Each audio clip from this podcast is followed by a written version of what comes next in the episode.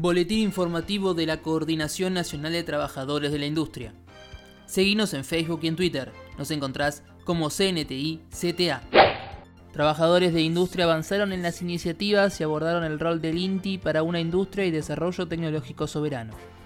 En la primera parte de la reunión se hizo una puesta en común de cuestiones de actualidad de algunos sectores industriales y debatieron sobre diferentes proyectos. Los miembros acordaron en la necesidad de fortalecer a la organización en el territorio y persistir las campañas por el proyecto de la hidrovía y el canal de Magdalena. Se decidió fomentar el desarrollo de la organización en Misiones, Entre Ríos y Santa Fe, provincias que tienen importancia a nivel regional de integración sudamericana con Uruguay y Brasil. Se acordó que es prioritario fortalecer estos territorios que son centro de disputa a nivel multinacional, buscando potenciar la política y la influencia de la organización. Por otro lado, los miembros concordaron en desarrollar los postulados de La Plata en estas tres provincias, más la región de La Plata, Berizo, Ensenada en Buenos Aires y lo propio en Córdoba, teniendo en cuenta sus realidades particulares. Los participantes evaluaron positivamente el encuentro con Walter Sánchez de Industriol la semana anterior como un paso muy importante en la formación.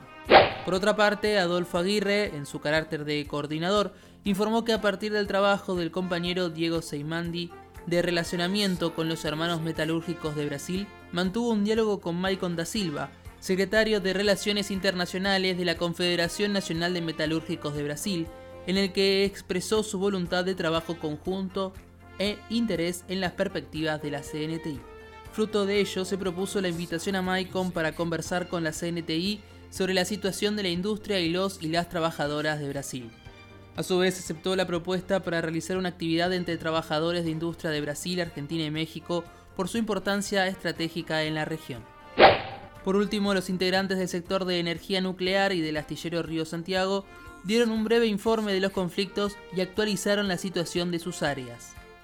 En cuanto al primero, el compañero Rodolfo Kempf transmitió el estado de avance en torno a los posibles acuerdos con China para el área nuclear donde el gigante asiático busca financiar la creación de una planta nuclear bajo su propia tecnología, que utiliza uranio enriquecido como fuente de energía, a diferencia del actual en el país que utiliza agua pesada, poniendo en riesgo así la viabilidad de la PIAP en Neuquén.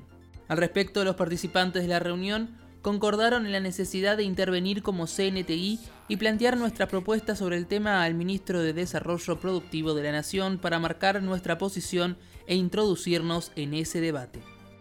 En cuanto al astillero, se transmitió la llegada del ministro de Defensa a la Escuela Naval Militar, donde se va a afirmar la continuidad del proyecto LICA, el cual es un avance producto de la lucha que se viene llevando a cabo hace años.